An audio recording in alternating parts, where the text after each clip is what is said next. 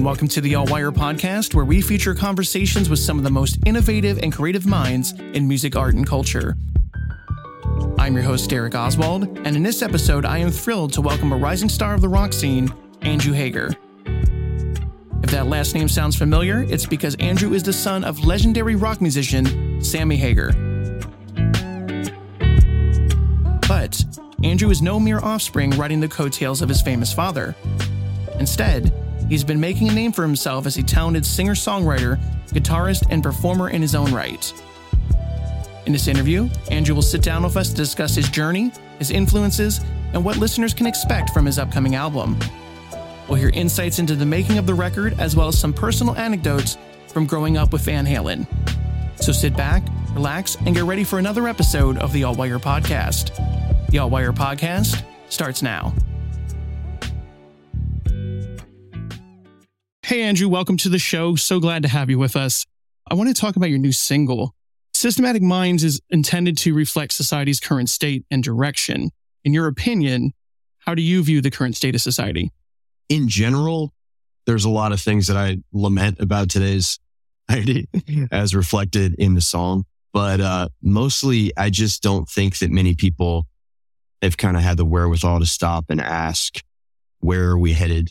You know, where are we going?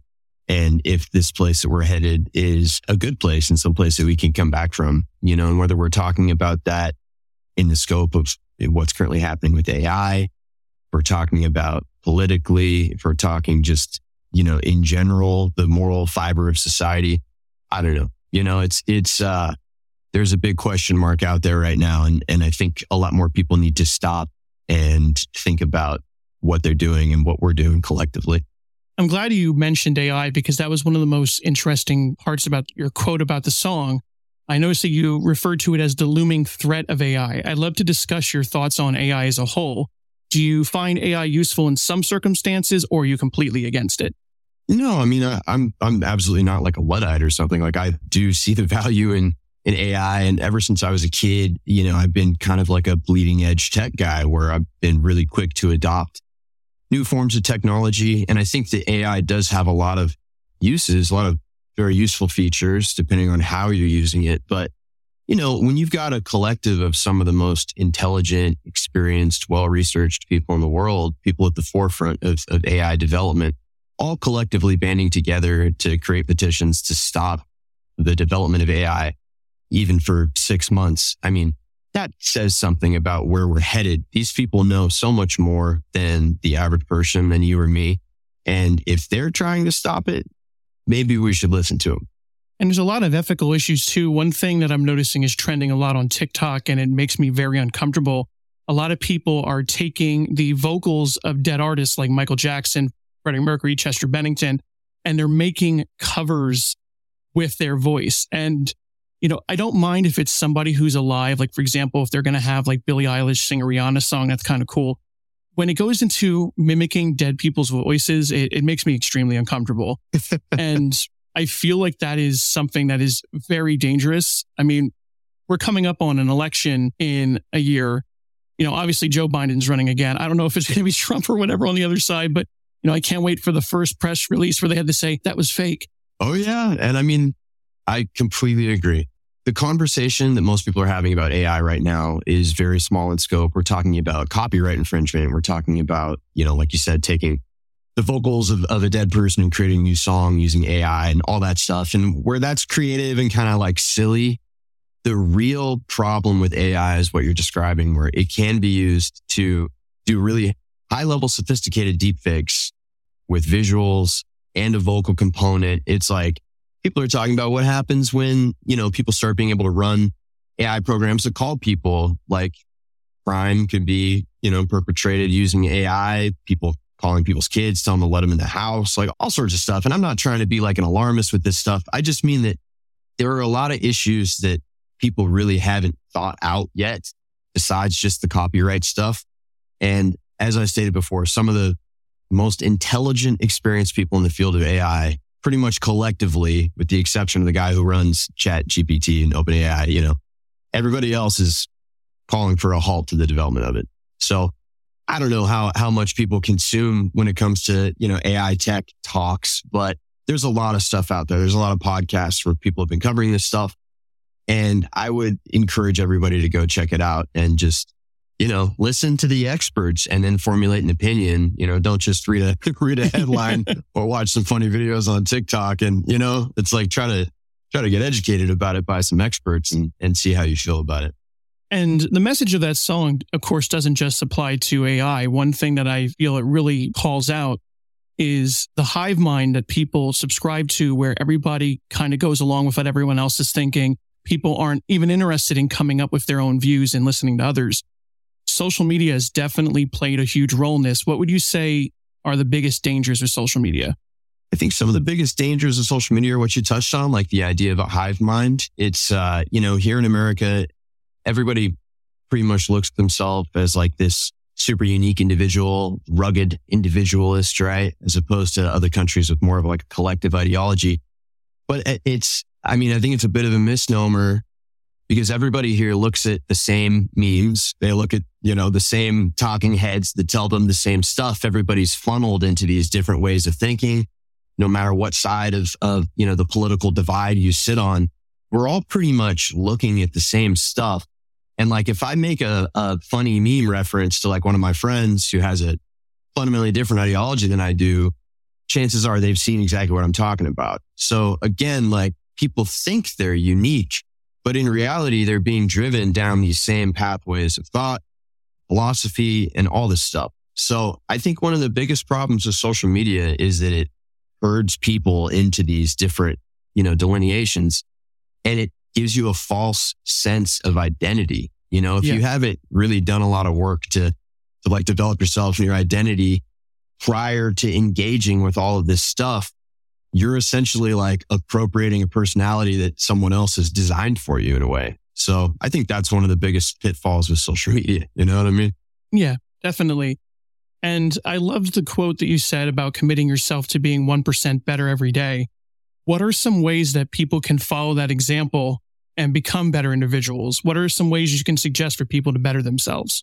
Oh man, I mean, it, it really just comes down to the individual, what their interests are, like things that have helped me tremendously. Obviously, I talk a lot about, you know, my experience in the world of combat sports and just um, trying to you know, bring up the basement, so to speak. If there's something that I don't do well, I try to get a little bit better at it.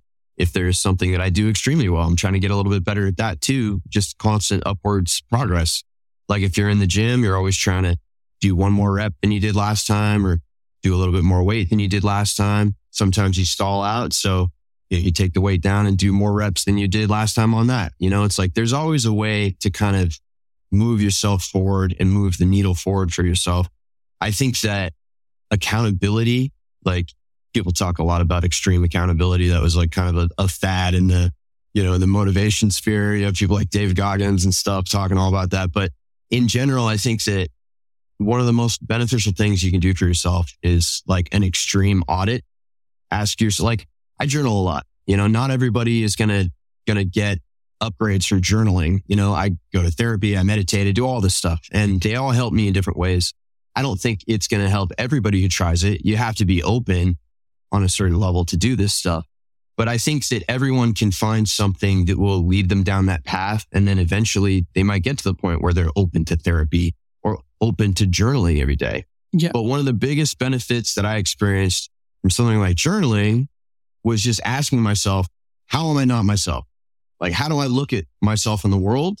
Like, what am, what am I doing? What is my vision of the ideal version of Andrew Hagar, right? This, this whole weird esoteric idea and writing down a list of these things, like how I want to be, the things I aspire to be. And then audit myself in the sense that like, what am I doing right now that's out of alignment with these things that I see for myself? And you have to just eliminate those things from your life. And it sucks. It's hard to do, but it's like a lizard shedding its skin. You know what I mean? Like, um, that was part of the quote too. I think society can feel itself kind of pushing up against the boundaries we've set for ourselves and we have to grow, but that's a really painful process and it requires coming to terms with a lot of painful truths, you know? And I think that really goes into the teachings of what you subscribed half your life to. If martial arts, it's really about self discipline. What are some things that you learned from your martial arts experience that you apply to your music? oh man, like diligently practicing every day to try to just whittle away. Bruce Lee had a great quote. He said that martial arts is not about addition. It's about subtraction. You know, once you get to a certain point, it's not about learning new techniques. It's about refining the techniques you know until they become as sharp as they can be. They become deadly, you know, like fear the man not who learned 10,000 kicks, fear the man who did one kick 10,000 times, you know, that kind of stuff. And that goes back into like the, the art of mastery, right? Like 10,000 hours. Um, and it seems in this day and age, you know, I see a lot of people who claim to be experts that haven't really done the work to become an expert or a master in their given field. You know, the bar is really low for everything. Like, and I don't know, you know, when that started. I don't necessarily know how we got to where we're at, but I would like to see a return to people really, you know, delving deep into a craft and trying to become a master at it. It's beneficial to be a jack of all trades in certain respects, but like when it comes down to like the tough times, you really need to know how to do something well. You know what I mean? So that's one thing that I really love about martial arts is it forces you to self examine all the time. Take a sport like Muay Thai. You know, Muay Thai doesn't have any belts you know, unless you're operating in, you know, a Brazilian Muay Thai gym, which no shade to them. They just have a different progression system. But like in just traditional Muay Thai, you go and test yourself every day. You spar with people. You go and compete quite frequently, you know, and that's, that's the ultimate form of testing yourself. It's like you either prepared adequately enough to win or you didn't. And a lot of times, you know, maybe the other person is better on that given day and you could beat them a different day, but that was, it was all about that moment and that's the biggest lesson I took from martial arts for live performance is just training hard, like rehearsing, you know, practicing so that when I get in there, wherever I'm playing, whether it's a, you know, open mic night or in front of like 30,000 people at a festival, I'm as prepared as I can be to excel in that given moment. And that was like the, the biggest upgrade for me, you know? Your family legacy aside, you know, everyone sees that you're pursuing martial arts, whether it's training, fighting, anybody looking at you wouldn't necessarily think, despite who your dad is, that you were going to go into music. What was that switch that made you think, you know what, it's time to become a musician? What made you want to do that? I've always been a huge music fan. I mean, I had a, a, radio show for four years through high school. Like I said, I was I was a journalist for a long time. I used to play in like various little punk projects and stuff before I really got started with music in a more meaningful way. And, you know, I never really thought that I would do it, you know, at, at any higher level, I guess. But, yeah. um, no, when I, when I, I met somebody, we got involved in a little folk duet project and we got asked to open up for a bigger artist, which I'm sure you've, you've read the bio or something like Kris Kristofferson. I went out with him and played a few shows in Scotland, which was absolutely insane. And I remember coming off stage my first show with him and just being like, wow, this is incredible. This is the best feeling, you know, and this is something I want to do for the rest of my life. And I've worked extremely diligently since then to like make it a reality, just do everything I can. Like I said, after, after that whole year of touring with him, some things happened and I ended up, you know, out there solo on my own. And the first thing I did was just start playing open mic nights and anything I could do to get up there on stage and just practice the craft, you know? So that, that was kind of the moment for me where it all came to a head and I was like, cool. Like, you know, I was at a crossroads. Like, do I keep training people? Cause I was working with a lot of athletes at the time or do I just throw myself headfirst into this goal of, of being a touring musician, you know? And I didn't have any illusions about being like a huge star, like a friggin' like a Justin Bieber or something like something like that, you know, or like Harry Styles or something. I just want to be able to like sustainably go out on tour and play my music for people who are genuinely interested in what I have to say, you know, and that's, uh, unfortunately a difficult thing to do these days, uh, to cut through all the noise, you know? About 10,000 different people just trying to get noticed on TikTok. I was actually in a interview a couple exactly. of weeks ago and they said, you know, back in the days in the 90s, you had to go and perform for, well, you know, what they call no bozo shows in LA, where A&R guys show up and they pick the best yep. person, you know, approach them for a record deal. And now what you're doing on TikTok is basically the same thing. You're trying to get the attention of the A&R guy browsing TikTok. And so a lot of people, they go, well, you know, the internet's easier than ever to get noticed. No, it's not because you're competing against all the other people who are trying to get the same idea. Slave to Your Name, you said, was kind of a personal song for you. Now, I don't want to just assume based off of the title what it means. So I was wondering if you could go ahead and give me like a backstory of what that song's all about. Sure. Slave to Your Name is going to be on the EP we're releasing towards the end of June, the first EP under this kind of project moniker. And it's definitely one of the more personal songs I've ever written, but it's not about me. I think a lot of people are going to listen to it and assume, you know, that maybe I'm writing about being a slave to like my father's name or something, but it's not about me. It's about another person in my family and their experience being unable to emotionally attach themselves from an idea. Yeah. And again, like it's not a song about me growing up with a famous dad, which I mean, that would be whatever. I'm sure there's songs you could write about that too, but this is a, um, a much more like personal, emotional song about what it means when your life is just unraveling because you're not willing to like cut off the anchor. You know what I mean? Like if, if you're, if you're adrift and you have this anchor attached to you, you're going to sink to the bottom.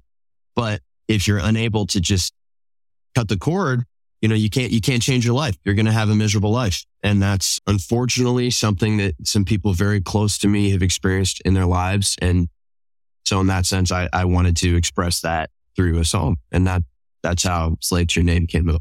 And are there other songs on the EP that you haven't talked about yet that you really want to expand on that you think the fans would be interested in? Yeah, certainly. I mean, um, every every song. This is actually a full length record that I made with my co-writer and producer, and one best friends, Trev Luther, right? And we're splitting the record into two EPs essentially, just because of the way that the music marketplace is right now. But um, yeah, they're they're all very, very different songs stylistically, sonically. They're all kind of unified that they're talking about, you know, mental health issues, essentially, like not just issues that I've experienced, but people in my life that I'm close to, my family, my friends, people that I love. Cause I always really like to spotlight mental health and everything that I do. But yeah, I mean, the next single that we're going to have a music video for, uh, that's coming out is kind of like the anchor for this EP. Um, called White Knuckle Thrill Ride. It's like a fun, bombastic tune, kind of like Red Light Appetite Part Two, but it deals a lot with the nihilism that's kind of rampant throughout our culture, especially the youth now. You know, people throw themselves headfirst into these crazy situations. Everything has been kind of escalated up to 11 because people don't really have anything to I know there's a great, a great author named Tiffany uh, DeBartoldello, and she has a book called God Shaped Hole. And that is kind of a microcosm for most people these days. They have this massive hole inside of them and they're doing all these wild things to try to fill this hole, looking for outside sources to kind of fill something that's inside. And until people realize that the truth is going to be found in here, they're never going to find what they're looking for. And that's kind of what this song is about. But I don't know that you would get that listening to it because it's really fun and just crazy and like this big rock song. But, you know, if you kind of look at the lyrics and think about it in a certain way, you know, maybe you might gather what I'm trying to say. But that happens a lot, honestly. You listen to a song that sounds very happy or very energetic, and then you actually listen to the lyrics and it's really dark. Pumped Up Kicks, the first time I heard it, you know, it's very, very poppy song, Perfect very example. entertaining. And then I'm actually listening mm-hmm. to the lyrics and it's about a school shooting and it, it made me uncomfortable. Oh yeah. And you've got all these, all these young kids. Exactly. You got all these young kids singing along with that song and festivals, having a great time, you know, people at Coachella and stuff. And the idea that it's about a school shooting. It's a shout out Three Teeth. Three Teeth has a great pumped up kicks cover. I love the song, but it's one of those things where I just can't listen to it the same way anymore because it's, it makes me uncomfortable. Yeah, it's it's a head trip for sure.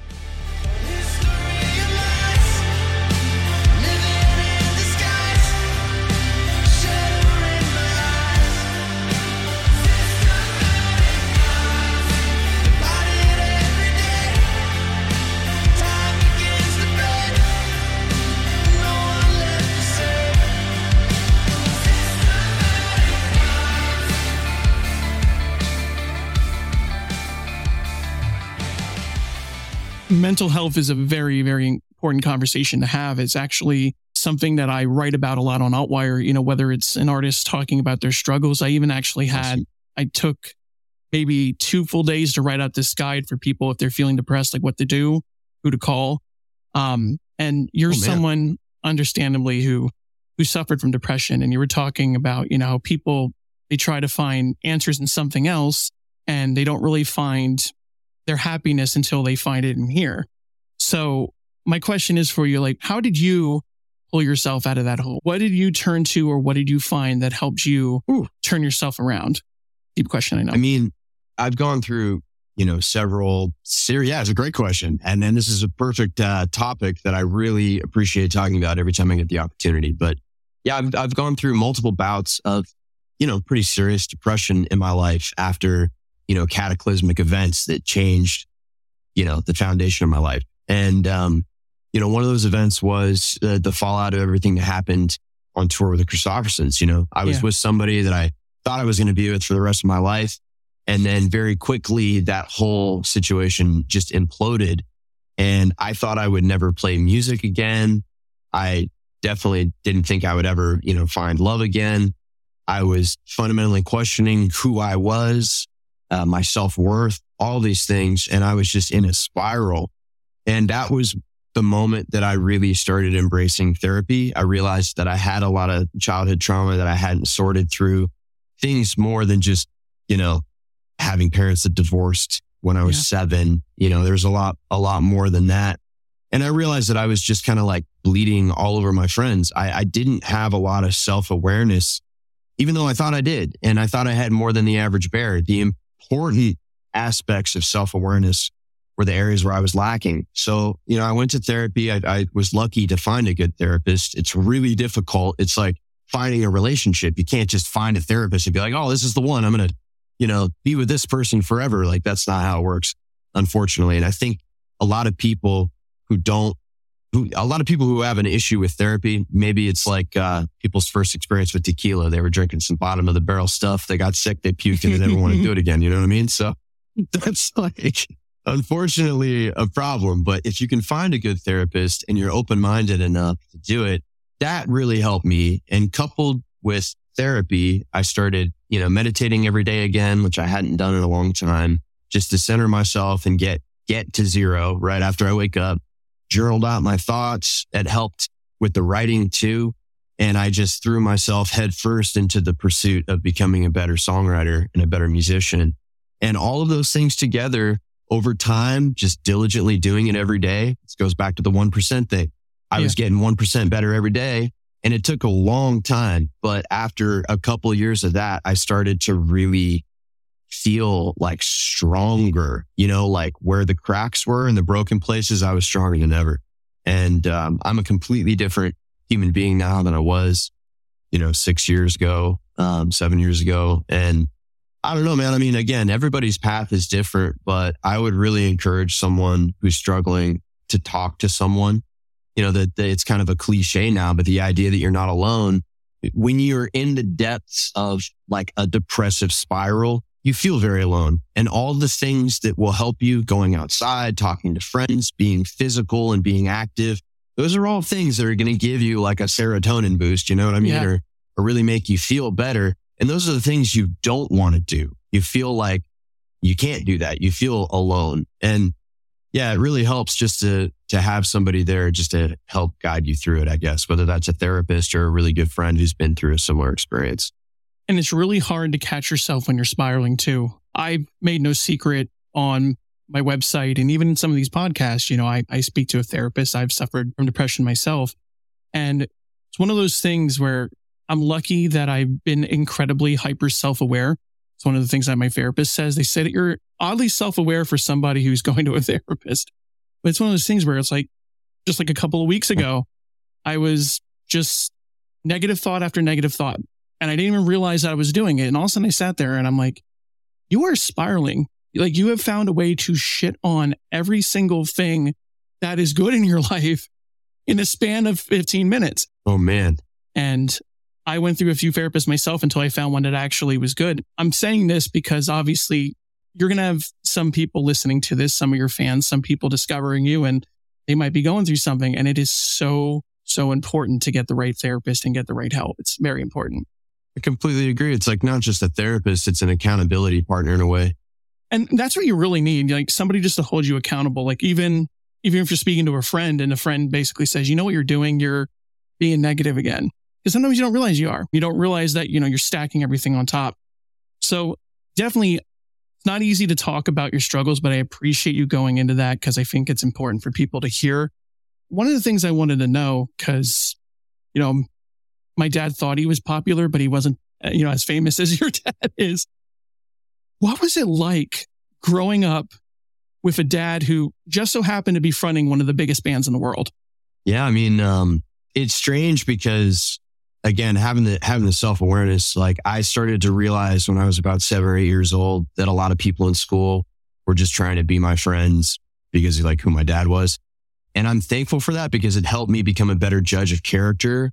And that bled into all different aspects of my life. Like I started noticing people for who they were and seeing through the facade into their true intentions from a very young age. And that helped me a lot in life. It helped me a lot in business. And that's one of the most important things I think about my rather unique upbringing, right? It helped me see through people's bullshit. Um, and yeah, I mean, it, it was interesting growing up with the dad that was at the time like one of the, you know, biggest rock stars in the world. And still to this day, I mean, he's on the, on the short list, you know what I mean? But, um, celebrities are human beings. They all burp shit and fart. You know what I mean? They're just like the rest of us. Um, but you know, people fetishize celebrity in this culture and even more so now than they used to. Like now you see people who are just trying to get famous, not necessarily because they're really good at something. Like before in the music industry, if you were on top, you're either a really good songwriter, a really good performer, a really good singer or guitar player. Like now you see a lot of, you know, pop musicians who are out there that don't really have like a super developed skill set. They just have a great look. They say really controversial things. You know, they get, they get eyeballs and that's kind of what it's about. And like I said, you know, no shade to them. That's, that's cool. Like do your thing. But, um, you know, it's just, it's just a different ball game. Um, but the idea of celebrity, it's like I always saw that from Van Halen. He was being ostracized by, you know, the, the public and music journalists and all this stuff. And it was just a weird situation. So growing up with him as my dad, I really saw like the dark side of fame and it made me have no desire to be famous. And like, even now it's like, I want people to, you know, genuinely appreciate my art. I don't care about being a super famous, successful, like celebrity. I'm a songwriter. I'm an artist. I just want to get my stuff out there. It was really interesting growing up with a dad like I did because I led two lives uh, my parents, like I said, got divorced when I was a kid. So I spent a lot of time with my mom in a fairly normal middle class lifestyle.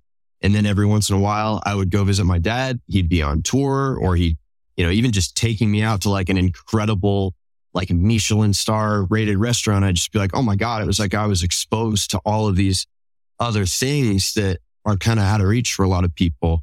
But then I would go home and, you know, I had like whatever, three jobs and I was like 16 years old. You know, it's like, so it was just two very contrasting styles of life. And I'm really thankful for that because I think it kept me really grounded. That in the training, because like going in and being humbled in the gym every day is really good for killing your ego. but yeah, it was, I don't know. I, I don't think my life is really what a lot of people would expect. You know, yeah. I'm sure there's a lot of people out there that think I grew up having everything handed to me, a spoiled rich kid. And I'm certainly not trying to say that I didn't have any advantages. I did, but I also had a much more typical lifestyle than a lot of people might think.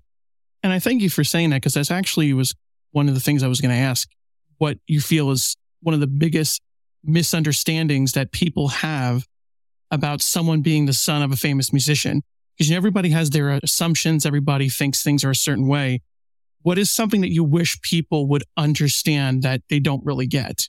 I think that one of the biggest things is people think you have everything in your life handed to you and it's easier for you. People certainly think it's easier for me to be in music and entertainment because of my dad. And honestly, I'm not going to sit here and try to say it makes it harder than someone who has to come up just completely on their own, because that's probably not true. But it does present a whole host of unique challenges that make it incredibly difficult for you. And just ideologically, like psychologically, some people, I see this a lot with other people who have famous parents. They have a really difficult time like actualizing their own identity within yeah. the shadow of like this, you know, behemoth. And that really hurts people. There's a lot of second gens out there who struggle tremendously with addiction, who have, you know, maybe like a narcissistic parent and they're developing narcissistic personalities as well. And they don't have the, the wherewithal and the self awareness to stop themselves from just like tumbling down that path, you know?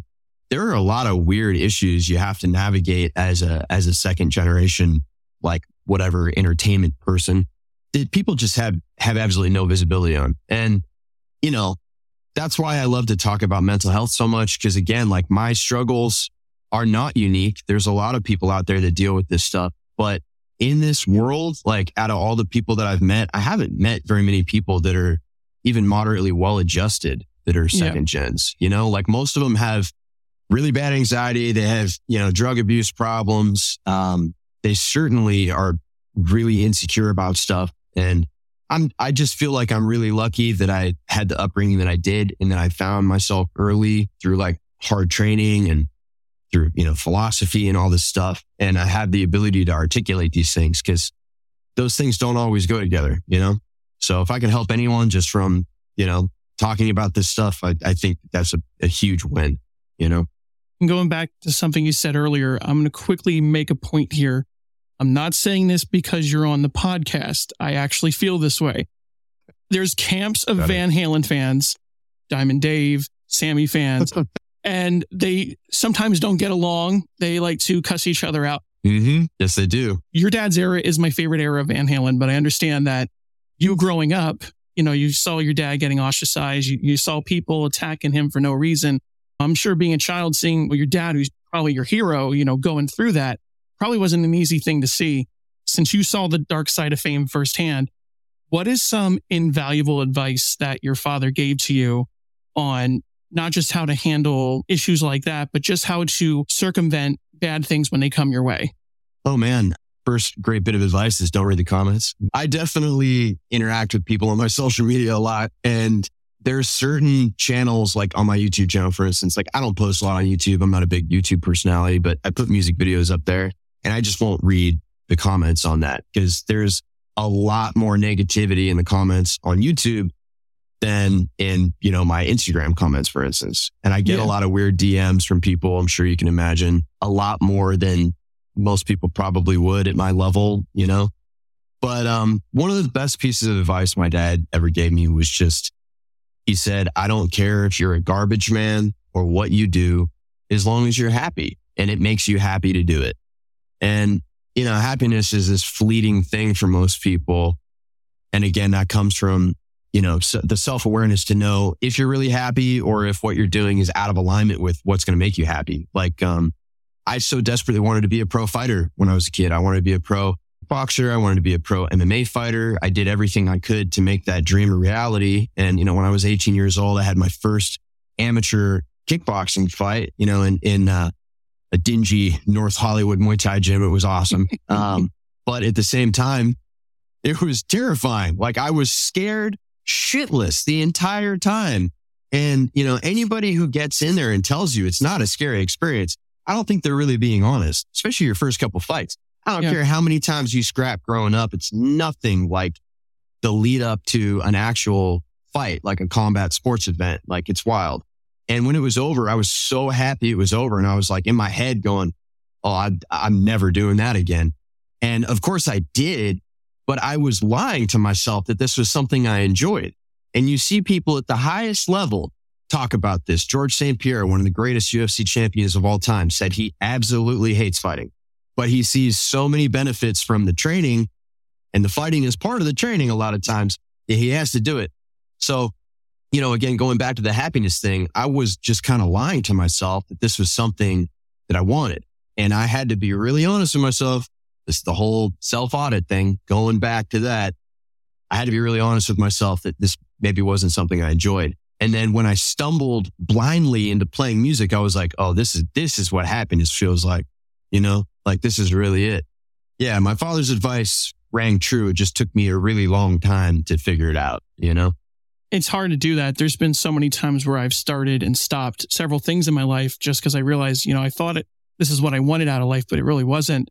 Speaking of happiness, and this is one of my mm-hmm. favorite questions to ask because I always get good answers. What is one of the funniest memories you have? It can be with Van Halen. It can be with your dad. It can be in your own career. What is the one of the funniest memories you've had? Oh man, funny for me and funny for other people are probably different. So I'll share one that, that's probably both. Uh, there was a time when I was down on Cabo San Lucas with my dad, and uh, I used to back in high school and college, I used to smoke a lot of pot. And yeah. I was always trying to get my dad to smoke with me because uh, he like he likes to have a little cocktail here and there, but he's not really a big smoker. He never was. And uh, you know, I got one time I randomly found my stepmom's stash when I was looking for something for my dad in the closet, and I was like, oh hey, like it's this you know just crazy brown crumbly old school stuff, and I was like, hey pops, I found some of this shit. You, you know, we roll one up? And he was like, yeah, whatever, fuck it. He'd had a couple cocktails and he thought it would be pretty funny. So we, uh, we rolled one up, went down on the beach and, and walked down the beach and smoked this joint together. And, uh, somebody had dug like a big hole for a fire pit. And of course, cause it was dark, he didn't see it. And he just fell straight into this hole on the beach. And I was for a second, I'm like, oh God, like, you don't know how deep the hole is. Maybe there's sharp sticks in there. I had no idea what was going on. And, you know, I'm a little high. So of course I'm paranoid, you know, and then, uh, he just starts laughing like the craziest, most childlike laughter I've ever heard come out of this man. And, uh, you know, we helped him out of the hole and we're just laughing the whole way back to the house. And then he just put together from scratch this like insane dessert, made these like crepes, jam and all this stuff. And I'm just like, oh my God. And it was like such a uh, hilarious, fun memory and not a way that I've ever really, you know, seen my dad act before. So it was, it was pretty funny. That was, that was a good one. Honestly, it's been so fun having you on this podcast. I've been looking forward to it ever since your publicist reached out. One thing I just want to close with what are your future aspirations for your music career? How do you plan to have your own mark on the music industry? I mean, honestly, like I said, I have no illusions about being some massive star. I would really, more than anything, just love to be able to tour Europe once or twice a year, play theaters, and just you know, play my music for people that genuinely want to hear it and are interested in it. And um, that's really, to me, what it is to be a musician is to get out there and play it live and do it live in front of people and be present in that moment and have that connection with the audience.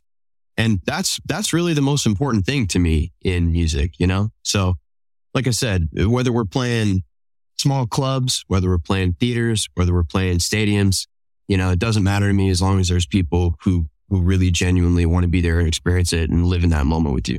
Well said. Well said. Well, dig into new music. Can't wait to hear the EP in full when it comes out. Uh, in the meantime, I do want to thank you for joining us today. It's been an absolute pleasure, and I do hope you have a great rest of your day. Thank you, Derek. I really appreciate it, and it's been an absolute pleasure for me as well.